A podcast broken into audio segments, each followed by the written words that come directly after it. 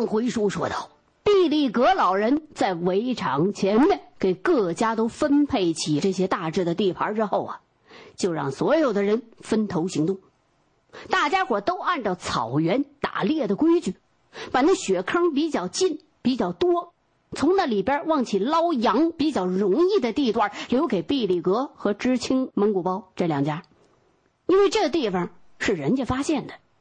老人就带着陈震和杨克走到自家的牛车旁边，从那车上啊，抱下来两大卷非常厚的大毡子，每张毡子都有将近两米宽、四米长。带这么大毡子干啥呀？这不是要捞羊吗？难道在旁边还支起一个蒙古包来？不是，这毡子是用来当船的。哎。这是一草原打猎的独有的风光，那大毡子上头啊，事先都喷好了水，冻得梆硬梆硬。陈震和杨克每个人拖了一块大毡子，顺着这雪道就往前走。毕里格阿爸呢，就扛着长长的桦木杆子，这杆子的顶头那块绑着一铁钩子，到了雪深的地方。老人就让两个北京来的学生先把这一块大毡子平铺在那雪面上，又让身壮体重的杨克上去蹦跶蹦跶去。那大毡子又宽又平又硬又厚，就像一块硕大的滑雪板一样。这杨克往上一踩，毡子下边那大雪面呐，只发出轻微的咯吱咯吱的声音。这种声音，咱东北人是最熟的。没有一点往下塌的这个迹象，老人一看妥了，好了，陈震的身子比你轻，这样，我呀先带着陈震进去骑两只羊出来，下一趟呢，你们俩再自个儿骑。杨克这就从那大毡子上跳下来，扶着老人爬到大毡子上，陈震随后也爬上去。这大毡皮子承受两个。男同胞的分量是绰绰有余，再加上两只黄羊，那是绝对没问题。两个人站稳了之后，又合力的把身后头那第二块大毡子从这第一块啊，也就是脚底下踩着这大毡皮子的旁边倒到前头去，然后把这两块大毡子接平了、对齐了之后，两个人再跨到前面那块大毡子上去。放好了长钩子，然后再重复前一个动作，把后边的大毡子再倒换到前面去。这两块大毡子轮流倒换，这俩人就像开着由两片大毡子做成的雪船一样，就朝远处的一只活黄羊划过去了。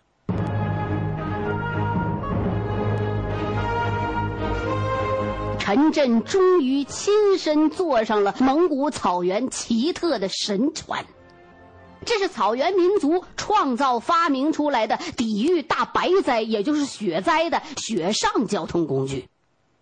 在蒙古草原呢，千百年来，不知道有多少牧民就坐着这种神船，从灭顶之灾的深渊当中死里逃生。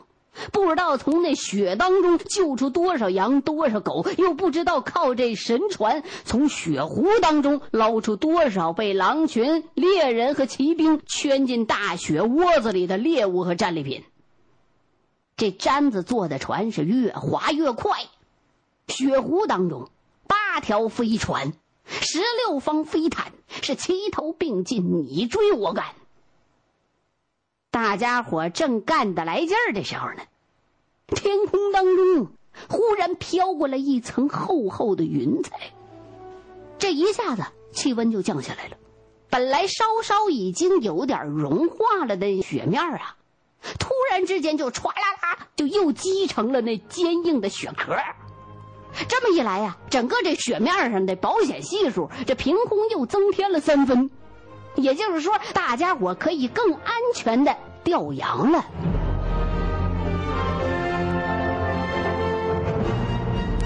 这时候，这毡子做成的雪船已经远离安全区了。什么叫安全区啊？就是那雪深的比你那胸脯子还高。离一只大黄羊已经越来越近了。这是一只活着的、怀了孕的母羊。哎呦，那母羊啊，那眼神啊，是又绝望又恐惧，还带着一些微弱的期盼。他那四周围全都是雪坑，蹄子底下只有桌面大小的那一小块雪壳，啊，随时也能漏漏。晨晨，哎，阿爸，咱把这毡子慢慢的推过去，啊，可不能太慢，千万别惊了它。这会儿这可是两只羊啊，在草原上谁活着都不容易，谁给谁都得留条活路。哎。陈震点点头，趴下身子，把这前面那大毡子就一点儿一点儿的推过雪坑，总算推到了母羊的脚底下。那雪壳还没塌，也不知道这头母羊是不是以前曾经得到过人类的救助，还是说，它因为这肚子里头怀着孩子呢，为了孩子，他想争取最后一丝生机，所以啊。这母羊还真挺听话的，连个眼神都用不着使，嘣噔一下子，一步就跳到大毡子上来了，然后扑通一声就跪倒在这毡子上，浑身是烂颤呐，吓瘫了。陈震长长的舒了一口气，两个人轻轻的走到前面那块毡子上，小心翼翼的把后头这毡子绕过那雪坑，推着扑到西边雪硬的地方，又倒换十几次。走到一个没雪坑，但是留下不少羊粪、羊蹄印儿的雪坡那儿，好了，把他放走吧。他要是再掉下去，那就是腾格里的意思了。这陈震慢慢的走到黄羊的身边看着黄羊的眼神儿，看着黄羊跪倒在他脚下。心之颤巍，自己为什么不去保护这些又温柔又美丽又热爱和平的草食动物，而渐渐的站到嗜杀成性的狼那边的立场去了呢？自己一直听什么狼外婆啊、东郭先生和狼，还有各种仇恨狼的故事长大的，所以这陈震呢，一看这黄杨那惹人怜爱的眼神儿，哎呀！这黄杨太可怜了，狼真是可恶，滥杀无辜，把人家命不当命，这不该千刀万剐吗？一听这话，毕力格老人脸色唰就变了，把那陈震吓一跳，立刻就意识到自己已经深深的冒犯了老人心目当中的神灵，冒犯了草原民族的图腾。老人真生气了，难道草不是命啊？难道草原不是命啊？在蒙古草原，草和草原是大命，剩下的全都是小命。小命要靠大命才能活。狼和人都是小命，吃草的东西要比吃肉的东西更可恶。你觉着黄羊可怜，难道草就不可怜呐？啊，黄羊有四条快腿儿。平时他跑起来能把追他的狼累吐血喽，黄羊渴了能跑到河边喝水去，冷了能跑到暖坡晒太阳去。可草呢？草虽然是大命，可草的命最薄最苦，根儿那么浅，土那么薄，谁都可以踩它、吃它、啃它、糟蹋它。一泡马尿就可以烧死一大片草。草要是长在沙子里、石头缝里，可怜的连花都开不开，草籽儿都打不出来呀。在草原，要说可怜，就属草最可怜。蒙古人最可怜、最心疼的，就是草和草原呢。要说杀生，黄羊杀起草来比打草机还厉害。黄羊群没命的啃草场，就不是杀生吗？就不是杀草原的大命吗？把草原的大命杀死了，草原上的小命全都没命。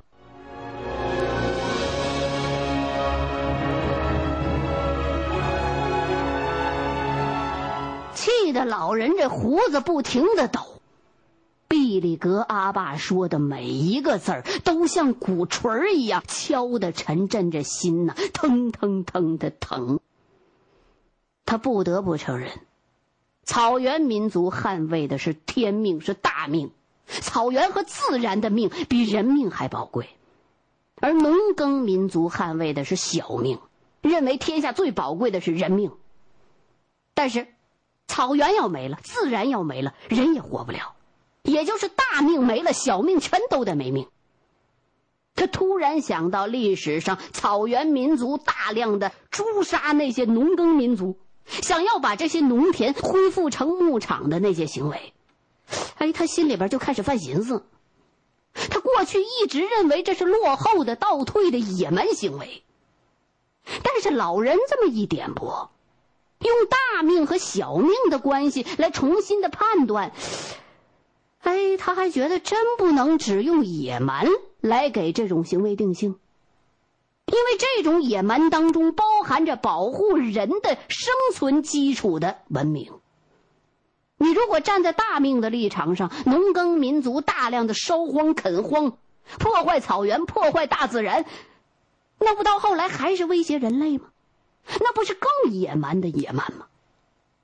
所有的人都说大地是人的母亲。那难道残害母亲还算文明吗？那、那、那、那、那，您老刚才为什么还把那活的黄羊一起俩都放走了？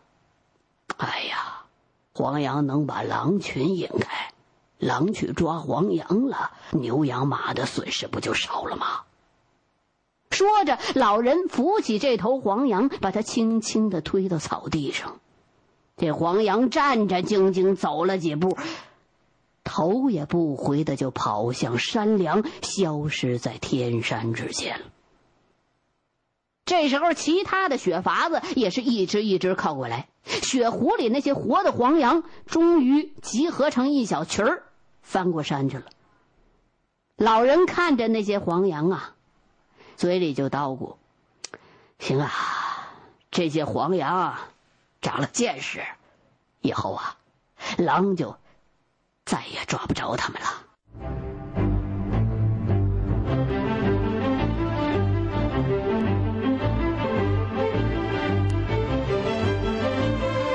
这大雪湖上的寒气呀，是越来越重，雪面子上也是越来越硬。老人带着陈震就来到一个不大不小的雪坑边上。停下来了，陈震啊，啊，阿爸，别找太大的雪坑，不找太大的雪坑，那雪坑大点里边那黄羊不多吗？这你就不懂了。要是雪坑太大呀，里边的黄羊就太多了，那多还不好啊？哎，七八只、十几只憋死的大黄羊堆在一堆儿啊，热气大。雪坑里的雪啊，一时半会儿的它冻不住那羊，那么多的热气捂了半天，外加一宿，那小一半的羊肉啊，早就捂臭了。这种羊，你要是拉到收购站去，卖不上一半的价格。人家一看那羊的肚皮，那不都臭了吗？鼓起来了。人就得压你两个级别的价格，只给你皮子的钱，这黄羊的肉钱就一分都没了。那那剩下那些羊，就白白给狼留着呀？这些半臭的羊啊，狼是最爱吃的。埋在这儿的羊，鄂伦的狼群准保得惦记它一冬天。咱们呢？就把最好的狼食儿给狼留下吧。说着，老人就趴到毡子上，把那恨不能有三米长的桦木杆子，连同头上那铁钩子一齐就插到面前那雪坑里去了。这雪坑足有两米多深，这也看不见下边啊。四周围那雪一塌，又把这儿埋上了。就能看出这是个坑，坑底下埋的什么？那羊都在哪儿？什么姿势？看不着。老人就拿着那钩子，一点一点的探。哎，不一会儿，这老人猛地一使劲儿，哎，一抖手腕子，把那长杆子就给稳住了。得嘞，一定钓出一只了。啊，咱们一块儿往上拽。哎，两个人这才都站起身来，慢慢的往斜了拽。就这么的，没多一会儿，一只满脑袋全都是白雪的这冻羊就露出雪坑来了。哎呦，您看这老人钓羊这本事啊，让这陈震的一瞧我，目瞪口呆的，当时是心服口服。怎么说的话呢？陈震一眼就瞧见了，那桦木杆子的头的那长铁钩子，正好顺着这羊的嗓子眼儿进去，勾住了他的咽喉。你看，根本就瞅不着这羊嘴在哪儿呢。特意的，一点都没伤着这羊皮。陈震一弯腰，双手抓住羊头，一使劲儿。把这五六十斤沉的大黄羊就拽到这毡子做的雪船上，这黄羊已经是冻硬了，但是这肚皮既不胀也不青紫青紫的，可见这是一只速冻羊，是被迅速的憋死和冻死的黄羊。嗯，行，这是一只一等的好羊，能卖最高的价。嘿。太好了，哎呦，您这怎么勾的呢？这这这这皮儿一点都没没破的，里边还有呢，你自个儿慢慢勾吧啊！我告诉你，你得像勾那些掉在井底的水桶一样，摸准了地方再使劲儿，千万别勾破皮喽，那就不值钱了啊！哎哎，我知道了。陈震连声答应着，接过那长杆子，就往那雪坑里插。插进去之后，碰着东西了，就轻轻的探。哎，这才发现这雪坑底下，大约母还有一两只黄羊呢。他花了好半天，才拿那钩子啊，在里边探出了一只羊的大体的形状，是趴着的，还是仰着的，还是斜躺着的？这又慢慢的拿那钩子找到羊脖子。勾了几下，哎，总算钓着了。这陈震终于在草原的雪湖当中钓上来第一条大鱼，哎，不是大鱼，是大羊。好家伙，这一钓就是五六十斤呢，还是一只平时连骑快马都追不上的大猎物。心里那高兴劲儿就甭提了，冲着岸上跟自己一块住同一个蒙古包的北京知青杨克就喊：“啊！”看看呢，我也钓上了一只哎，特大个哎，太带劲了！你快点回来，你快回来换我，好让阿爸休息。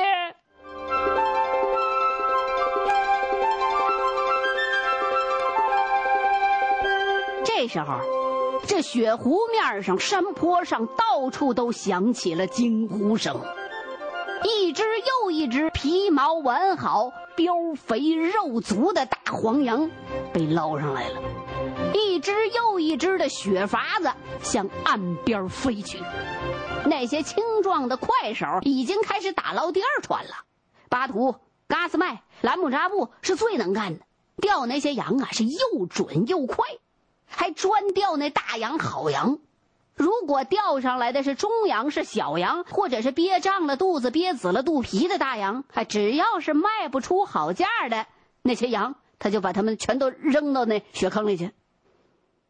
老人和陈震呢，载着两只黄羊往岸边划，靠了岸之后，杨克和八亚二扶老人下地，陈震把两只黄羊推下去之后，四个人把两只羊拖到自己家的牛车旁边。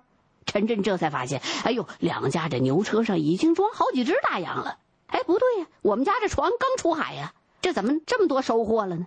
忙问是怎么回事杨克就跟他说了，说我跟八眼儿就挖到一只，其他那几只都是先回来的那几家人送给咱们两家的，这是鄂伦草原的规矩。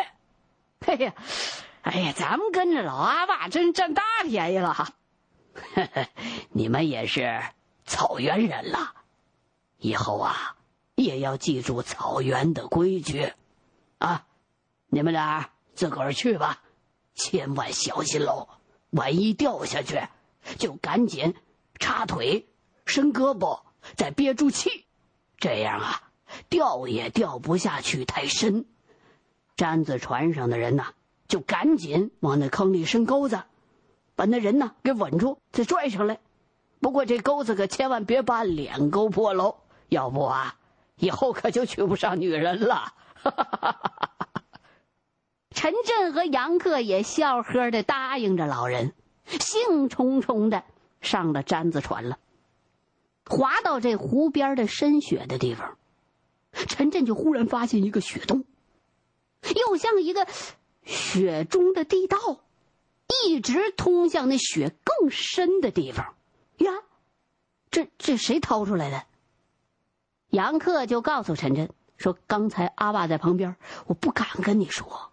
我告诉你，这就是我跟巴眼刚才挖的那大洋。我告诉你就这么掏出来的。哎呦，巴雅，你别看那小孩啊，人小鬼大。他看你们走了，仗着个小，身体轻，他呀。”把自己那皮袍铺开，爬到雪面上，在雪上匍匐前进。哎，这雪壳还真能禁得住他。他在前面五六米的地方发现一雪坑，然后他就划着自己那皮袍子又划回来，让我和他一块挖地道。哎，挖了不大一会儿啊，就挖着了。他就钻到那洞里边，把那绳子在那羊腿上拴上，再退出来，然后我一个人把那大黄羊给拽出来的。哎呀，这八眼儿，你说这蒙古小孩这胆儿太大了。我真怕雪塌了，把他埋里头。嗨，你说这事儿我早就领教了。我告诉你，那八眼儿敢赤手空拳拽狼尾巴，我亲眼看见的。那雪洞他能不敢钻吗？我告蒙古小孩都这么厉害，长大还了得呀？哎呀，可不咋的。我刚才让八眼儿别钻洞的时候，这小家伙还说狼洞他都钻过。他说他七岁的时候就钻进一大狼洞，掏了一窝小狼崽的。晨晨啊，你不是老想掏狼崽儿吗？到时候咱把八眼儿带上，一块掏一窝狼去。两个人呢是边说边掏羊，又掏了两条大羊回来。这时候在雪湖的岸边上，碧里湖老人吸完了一袋烟，起身招呼留在湖边上的人干嘛呀？野炊，让各家的主妇把家里带来的破木碗子。破车辐条、烧柴都堆到空地上，弄成两个大柴堆，又在空地上铺上这旧毡子，拿出盛满奶茶的暖壶，还有酒壶、木碗、羊罐都放在上面。桑杰和一个孩子杀了两只没被冻死，但是被雪壳别折了腿的伤羊啊！这鄂伦草原的牧民从来不吃死羊，这两只活羊正好当午餐。